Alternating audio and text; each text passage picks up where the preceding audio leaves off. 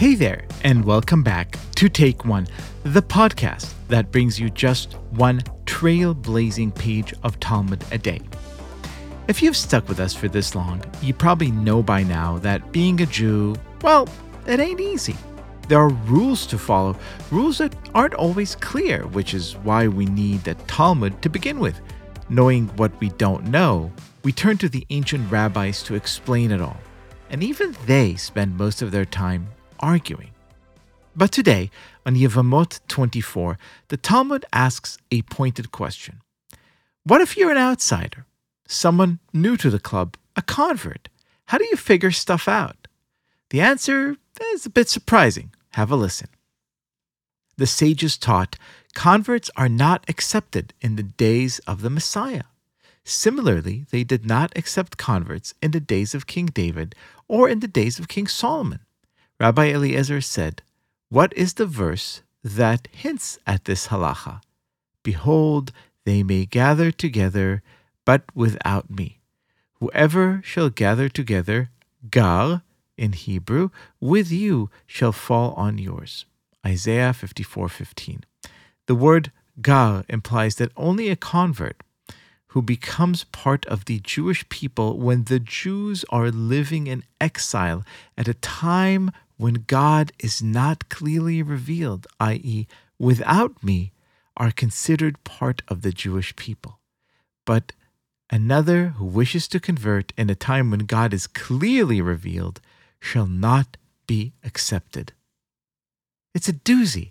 You can only truly become part of the Jewish people, the Talmud tells us, if you join us in our time of suffering, if you opt in when the going is tough. It's the struggle itself that propels you forward, that forges you into what you wish to become, into who you always knew you were. So today, it's my pleasure to welcome back to the show Quinn Waller, our editor. You heard her a few episodes ago talking about dating as she completes her own conversion to Judaism. But today she's here to grapple with a much thornier question How do you truly learn how to be Jewish? Not the stuff they teach you in conversion class, as important as it might be, but the wisdom that is only instilled in you by living and trying and doing. To answer that question, and to claim her part in the beautiful struggle that is understanding and immersing yourself in Jewish life, Quinn turned to the one thing that holds all the answers to the mysteries of being food. In Cook Like a Jew, a new segment on our sister podcast, Unorthodox, she tackles everything that is not clearly revealed about Jewish life, one dish at a time. Have a listen.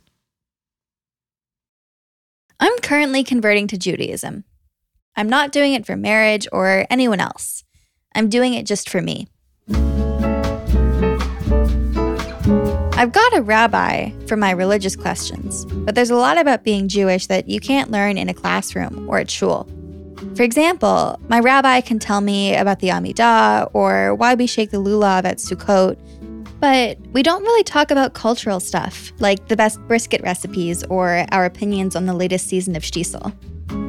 Based on my time at Tablet, which is kind of like taking the best conversion class of all time, it seems like one of the most important of these cultural things is the food. Eating it, arguing about it, and of course, making it.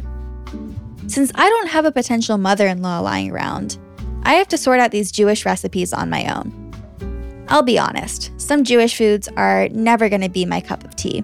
I tried herring, actually, on my first day working at Unorthodox, when we recorded the segment at Sherry Herring. And no shade to the chef, but truly, it was the most disgusting thing I have ever eaten. But fortunately, there are a whole lot of Jewish foods I can't wait to spend a lifetime eating, like challah and kugel and falafel and shakshuka. So I'm going on a journey to learn to cook like a Jew and I'm bringing you along with me. I knew there was only one place to start, with arguably the most quintessential of all Ashkenazi foods chicken soup. Oh my oh god, oh my god, this is so gross. Today, my guide is Unorthodox's producer, Josh Cross. You might not know this about him, but he's a pretty good cook. First things first, we got the ingredients I've been very strongly informed that the best way to approach chicken soup is to approach it simply. So, give me the basic rundown of what goes into your chicken soup. Simple. A whole chicken, carrots, onions, celery, turnips, which some people won't agree with. My mom used to use parsnips, and absolutely positively dill. And then you have to make the executive decision whether you're going to have matzo balls or noodles. I generally go with matzo ball. That's it. And some salt. But he warned me that half of you are going to tell me that he's wrong. Everything was familiar to me except the turnips, but according to Josh, that's what really makes it. You don't have to eat them, but the, they make the broth taste better. Okay. I cook a lot at home. I've read and watched every single thing that Samin Nosrat has ever worked on. And there was even a hot minute where I thought I wanted to go to culinary school, but I don't feel super comfortable cooking meat. Is it raw? Is it overcooked? Is it dry? Is it seasoned right? I can make some absolutely killer vegetables, but meat has always seemed too risky and expensive for me to spend a lot of time experimenting. Speaking of expensive meat, Josh insisted that we use kosher chicken to make our soup, even though neither of us keep kosher. If you're like me and you have a slightly fuzzy understanding of what it means to make meat kosher, it's worth taking a look at the basics. Let's get into it. The koshering process begins when the animal is slaughtered by a specially trained guy called a shochet, and then the animal is salted to draw out the blood. The salting also makes the meat taste better. It makes sense. If you've ever salted a steak long before you've grilled it or brined a turkey, then you know the difference that pre salting makes. It allows the salt more time to work its tenderizing magic, and it helps the meat retain a lot more moisture. That's why a lot of people who don't keep kosher still opt for using kosher chicken, like Josh. If you ever have to cook a Thanksgiving turkey, mm-hmm. the extra expense because kosher is exorbitantly expensive is worth it for a kosher turkey because they stay moister. It, it's just it just tastes better. Now that we're done with the theory, it's time to get cooking. The recipe isn't hard at all. You're basically chopping up a bunch of things and throwing them in a pot with some water, but Josh also showed me the craziest hack I had no idea about.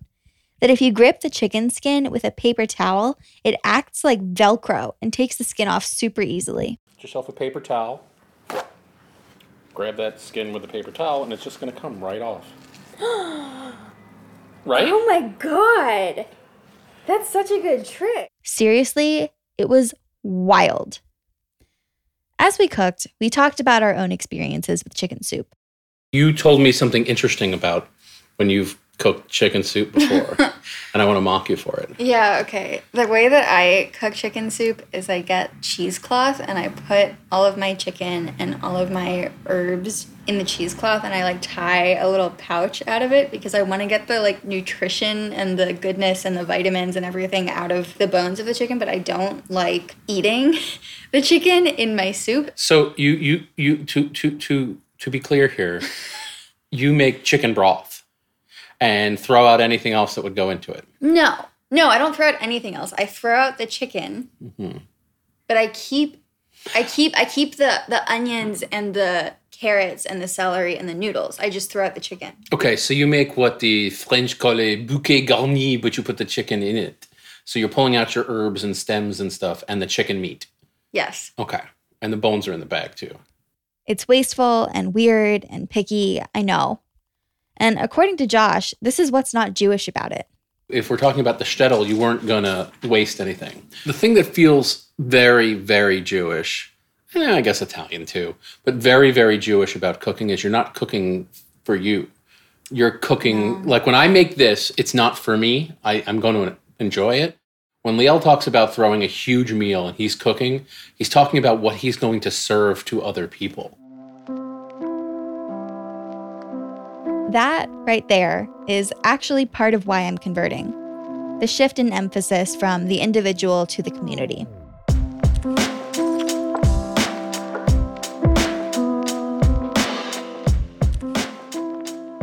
Sometimes it seems like American culture is all about the individual and individual responsibility for happiness. And I find that to be kind of apocalyptic and alienating and depressing. People are social and communal by nature, which is something that often gets lost. I think people my age, especially, think we can go it alone. Without community, without the sacred, without even office friends, we'll just work from home, do yoga from home, do everything alone. A new study from Harvard suggested that 36% of American adults suffer from loneliness, and the numbers are even higher amongst people my age. 61% of young adults are lonely. The importance and vitalness of community in Judaism is part of what initially drew me in, and it's something that I really relish as part of my conversion process. I know that leaving the chunks of chicken in my soup is not the cure to endemic loneliness, but the mindset of leaving the chunks of chicken is a start.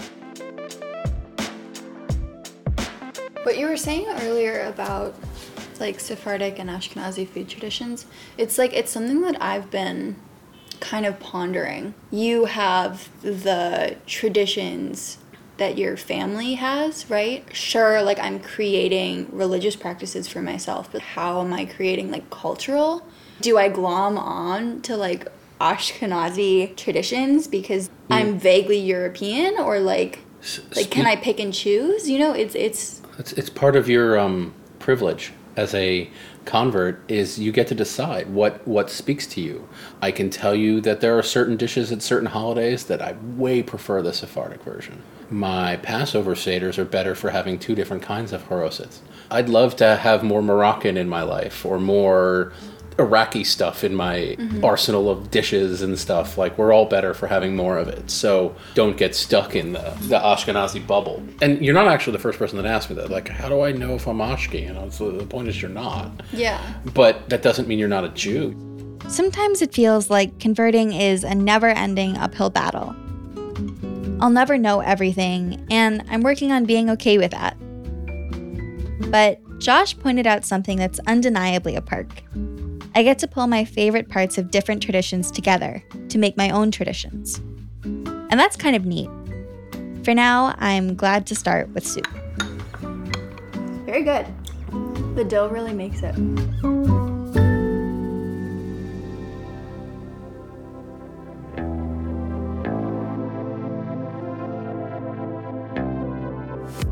This has been Take One, a production of Tablet Studios. The show is hosted by me, Liel Leibovitz, and is produced and edited by Daron Ruskay and Quinn Waller. Our team also includes Stephanie Butnick, Josh Cross, Mark Oppenheimer, Sarah Fredman Ader, Robert Scaramuccia, and Tanya Singer. If you enjoy this show, and I hope you do, please go and rate and review us on iTunes or whatever platform you use to listen to podcasts. Each week, we'll be releasing new episodes Monday through Friday, covering the entire weekly portion of Daf Yomi.